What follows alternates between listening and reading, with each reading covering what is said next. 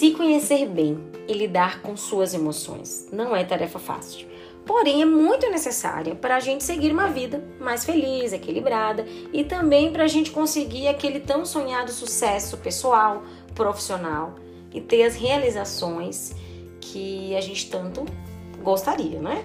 Lembrando que o sucesso é muito relativo e ele varia de pessoa para pessoa. Para mim, ele funciona de uma maneira, para você funciona de outra e por aí vai. Como anda a sua inteligência emocional? Você já parou para pensar sobre isso, fazer uma autoanálise, uma autorreflexão? Como está aí o exercício do seu autoconhecimento? Eu sou Ayla Cardial, psicóloga clínica e organizacional. Seja bem-vinda, bem-vindo ao Loricast. Hoje vou falar sobre inteligência emocional um tema super importante que nos rodeia e que é, é muito relevante para a gente pensar sobre esse tema para que a gente consiga realmente perceber as situações, as pessoas, a maneira com que a gente lida com várias situações, seja com aquela situação que nos incomoda, aquela mais tranquila e tudo mais. E falando de inteligência emocional, para desenvolver essa habilidade tão falada, é necessário criar novos hábitos, mudar, mudar a rotina mesmo.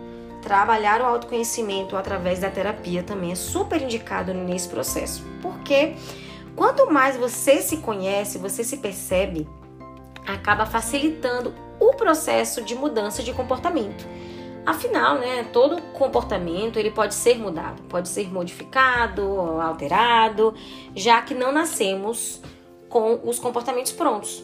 Então, a qualquer momento a gente pode mudar, basta a gente ter é, certo esforço e realmente a gente querer e seguir na direção. Então, ninguém nasce como se fosse uma receita de bolo, sabe? Aquela forma certinha, enfim, daquele jeitinho ali, do início ao fim.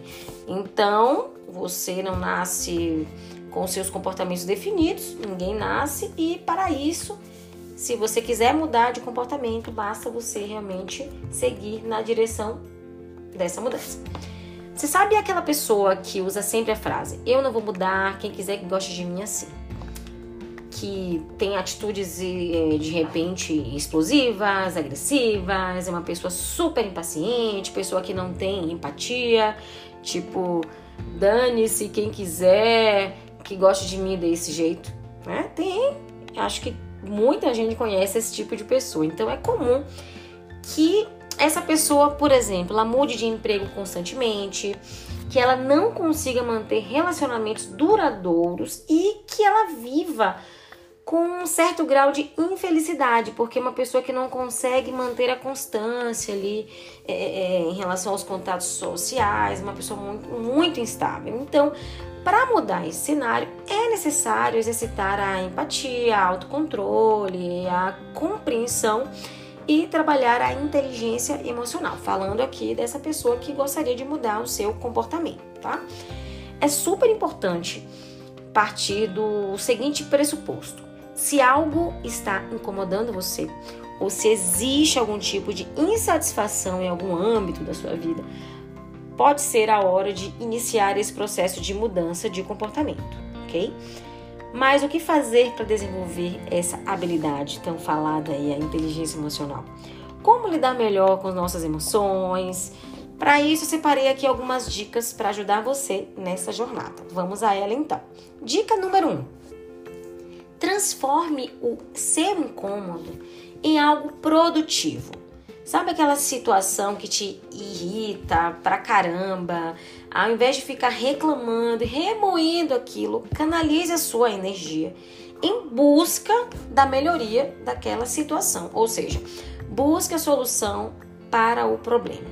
Eu sempre digo que a gente acaba entrando num círculo vicioso quando a gente fica repetindo, falando, remoendo. Então a gente fica batendo na mesma tecla e não busca a mudança. Então a melhor solução é buscar essa mudança, buscar a própria solução para determinado problema. Pense de uma maneira estratégica, analise de fora a situação, se veja de fora dela. Critique menos e tenha mais atitude. Dica número 2: observe o seu ambiente aquele ambiente que está à sua volta. Fique atento, atenta às atitudes de, da, das outras pessoas, né, que te rodeiam. Exercite a empatia, super importante. Então, tente se colocar no lugar dessas pessoas em algumas situações e se pergunte como você reagiria diante delas. Seja altruísta. Essa é a dica número 2. E agora a dica número 3 exercite o autoconhecimento. Se perceba melhor, identificando quais emoções são são despertadas através de situações diferentes, atípicas ou não. Dessa forma, você aprende a controlar melhor as suas reações para cada momento e a lidar melhor com diversas situações. Então, o autoconhecimento, eu sempre digo que sou suspeita em falar, mas esse autoconhecimento ele é muito, muito trabalhado na própria terapia. Então, eu como psicóloga no set terapêutico, seja em mentoria de carreira, seja como psicóloga clínica ali, é, o autoconhecimento faz parte da nossa rotina. Então, um, um, gran, o papel do psicólogo dentro daquele pacote ali existe a contribuir para o outro desenvolver melhor o autoconhecimento, tá? E dica número 4, não fuja dos problemas. É preciso passar por situações difíceis às vezes para a gente aprender e até lidar melhor com elas. Ninguém é 100% sereno na vida e em algum momento você pode se deparar enfrentando alguma situação que pode despertar alguma emoção intensa. O mais importante é enfrentar esses momentos com equilíbrio, desenvolver essa habilidade a cada aprendizado. Então eu sempre digo assim: a gente tem, o ser humano tem suas emoções primárias ali. Você tem a raiva, né? Você tem o medo, você tem a alegria, você tem a tristeza. Então, quando você sente raiva, quando você sente medo, isso não significa que aquela emoção é ruim. Toda emoção é necessária para a gente lidar com as situações do nosso dia a dia, da nossa vida, para a gente se defender, para a gente ter iniciativa e tudo mais.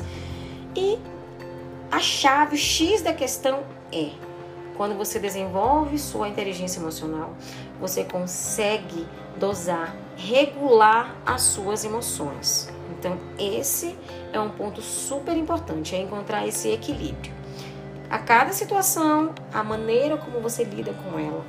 Quando você encontra esse equilíbrio, quando você desenvolve a sua inteligência emocional, você lida melhor com várias situações no seu dia a dia, com pessoas diferentes, atitudes diferentes. E a última dica, dica 5 aqui, entenda que sua opinião ela não vai prevalecer sempre. Tem muitas pessoas controladoras, pessoas autoritárias, que o desejo delas é qual? Que a opinião delas sempre prevaleça. Né? Então, isso nem sempre vai acontecer, muito pelo contrário, tá, gente? Aquela coisa, a gente não tem o controle de tudo, muito pelo contrário mesmo. Por mais que você planeje tudo mais, algo vai escapar da sua mão. Para evitar essa frustração constante, tente equilibrar essa, esse desejo de ser controlador porque a gente entendo super que a gente quer ganhar. Fiz até um post sobre isso, sobre lidar com a perda ontem lá no meu Instagram. Então a gente realmente a gente não quer perder. A gente não quer perder ninguém. A gente não quer perder nosso trabalho, a gente não quer perder, a gente quer ganhar.